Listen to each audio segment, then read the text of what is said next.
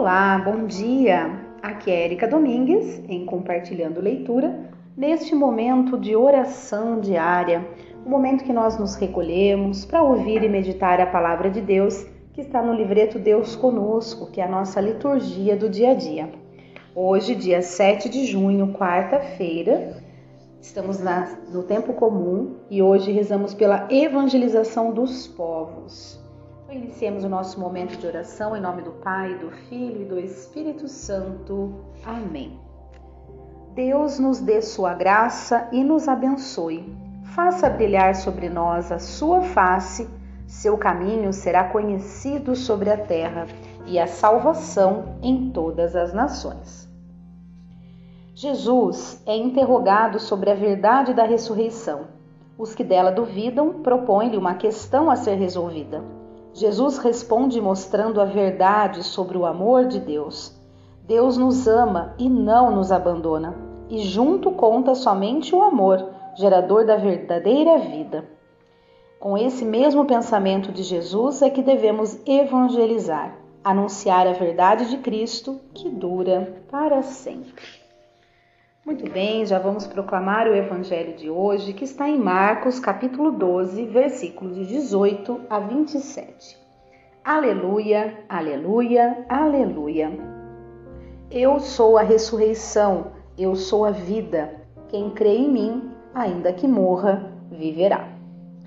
Proclamação do Evangelho de Jesus Cristo, segundo Marcos. Glória a vós, Senhor. Naquele tempo, vieram ter com Jesus alguns saduceus, os quais afirmam que não existe ressurreição, e lhe propuseram este caso: Mestre, Moisés deu-nos esta prescrição. Se morrer o irmão de alguém e deixar a esposa sem filhos, o irmão desse homem deve casar-se com a viúva, a fim de garantir a descendência de seu irmão. Ora, havia sete irmãos. O mais velho casou-se e morreu sem deixar descendência. O segundo casou-se com a viúva e morreu sem deixar descendência.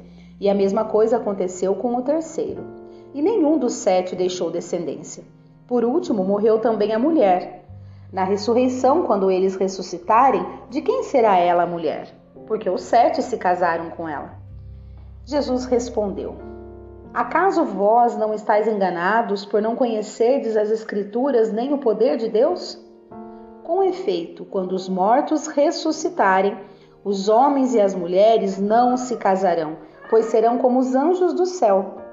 Quanto ao fato da ressurreição dos mortos, não lestes no livro de Moisés, na passagem da sarça ardente, como Deus lhe falou: Eu sou o Deus de Abraão, o Deus de Isaac, o Deus de Jacó? Ora, ele não é Deus de mortos, mas de vivos. Vós estáis muito enganados. Palavra da salvação, glória a vós, Senhor. Muito bem, vamos ao comentário que tem aqui no livreto. No tempo de Jesus, havia alguns que não acreditavam na ressurreição dos mortos. Eram conservadores que resistiam a essa verdade, que se tornara clara apenas nos últimos séculos. Jesus mostrou que não podemos imaginar essa vida eterna como repetição de nossa vida atual.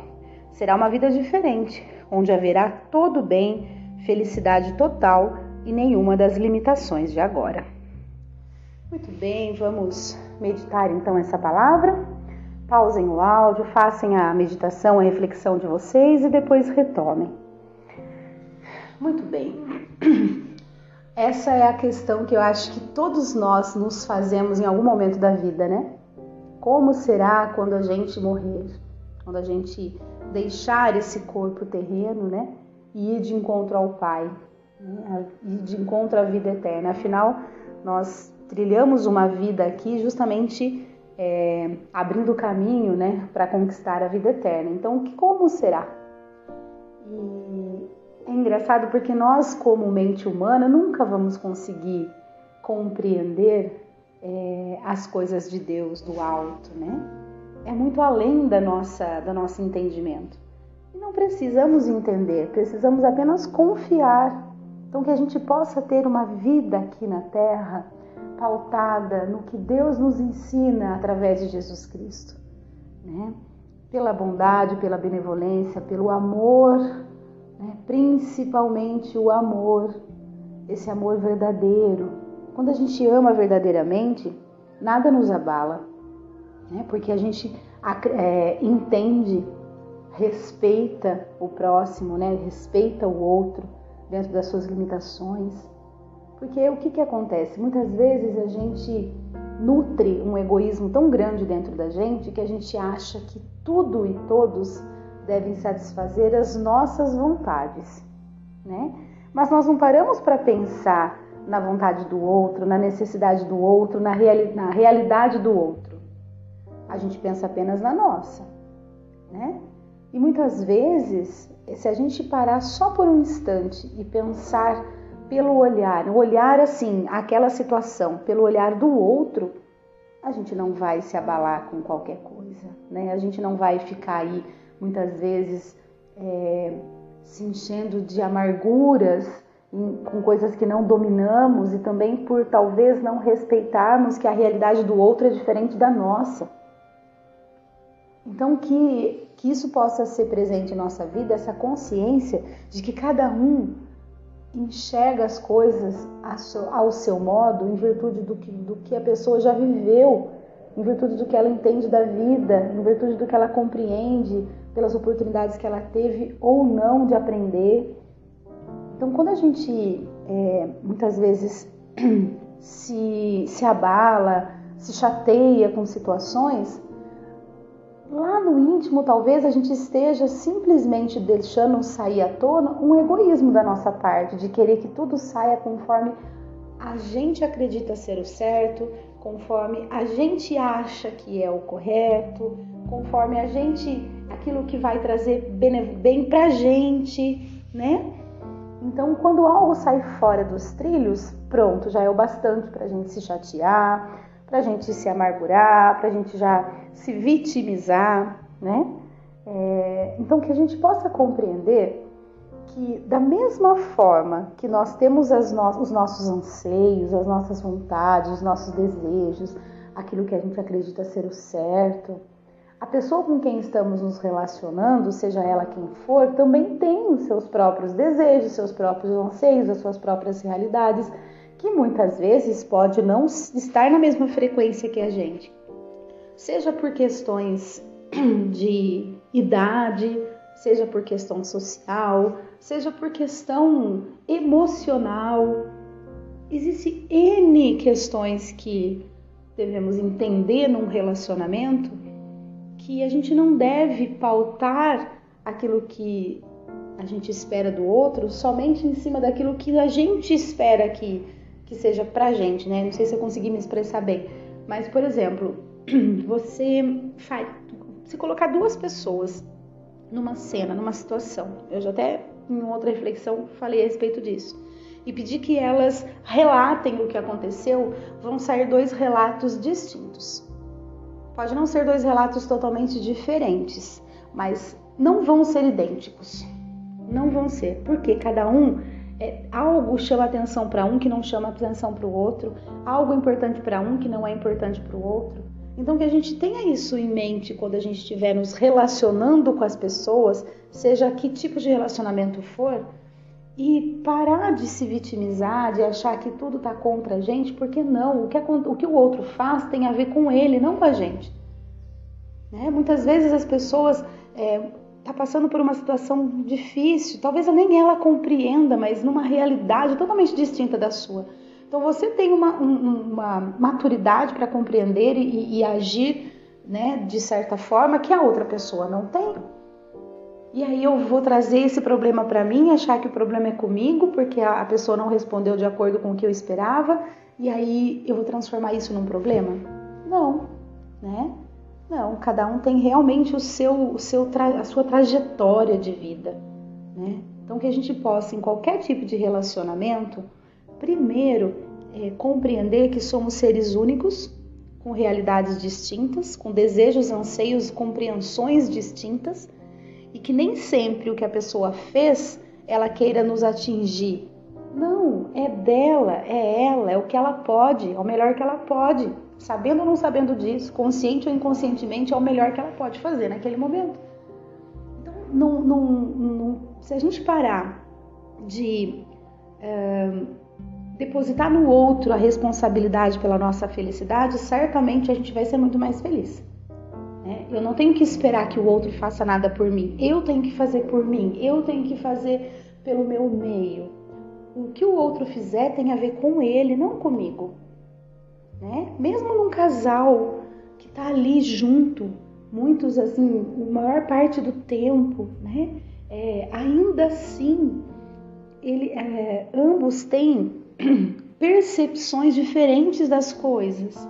E é por isso que às vezes um casal, se, é, muitos casais às vezes brigam tanto, briguinhas bobas, né?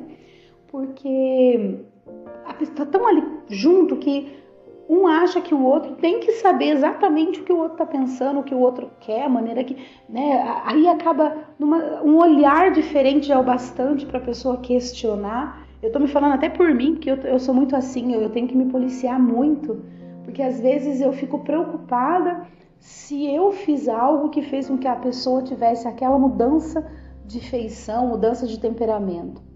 E eu não paro para pensar que o que está dentro dele é algo que eu não tenho o domínio. Nem mesmo a pessoa tem o domínio, muitas vezes, dos seus sentimentos. Então eu não posso me colocar no, no, numa posição em que eu, ah, eu fiz algo para ele, por isso que ele está me respondendo assim. Não. O que, que eu posso fazer para ajudá-lo a melhorar? Esse é o ponto em qualquer relacionamento. Bom, o que eu vou falar, o que eu vou fazer, faz bem para mim, faz bem para o outro, é importante, né? Então que a gente possa mudar o nosso olhar em qualquer tipo de relacionamento e realmente ter essa percepção de que cada um tem uma realidade, né? E aí voltando aqui para o Evangelho de hoje, é, parar de, de tentar querer entender muitas coisas e sim simplesmente confiar, ter fé, sentir. Deus nos prometeu a vida eterna mas não é mais a mesma vida que temos aqui na Terra. Ah, mas como será? Não precisamos saber. Precisamos apenas ter fé e confiar. E ter uma vida aqui que nos leve né, à vida eterna. Né? Então, nós, ah, nós seremos todos anjos, né? Não, ter, não, seremos, ah, não teremos a mesma vida que temos aqui hoje. Então, que, que a gente possa realmente colocar no coração a palavra de Deus, deixar que ela faça morada e confiar, acreditar. Certo? Muito bem, vamos aqui fazer uma prece única para a gente poder finalizar este momento. Então, nos dias que eu tiver menos tempo, eu vou fazer dessa forma, ao invés de fazer toda a leitura da liturgia, né? Primeira leitura, salmo, depois as preces completas, não, eu vou fazer apenas o evangelho e uma prece única para a gente poder finalizar dentro de um tempo bom, tá bom? Ainda assim tá passando, né? Porque eu acabo falando demais, quando eu percebo já falei mais do que eu tinha planejado. Bom, pedimos, ó Deus, que nos ilumine, nos guarde, nos guia.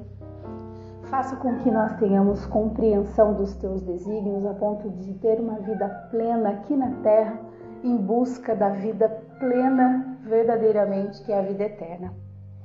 Guiai-nos, Senhor, e libertai-nos. Muito bem, esse foi o nosso momento de oração de hoje. Vamos realmente oferecer o nosso dia a Deus para que Ele é, seja perfeito, né? Amoroso, é, digno, harmonioso, feliz e em paz. Estamos, estaremos em comunhão com Deus o tempo todo. Né? E que essa leitura diária sempre nos traga a paz e a tranquilidade necessária para transcorrer aí em mais um dia.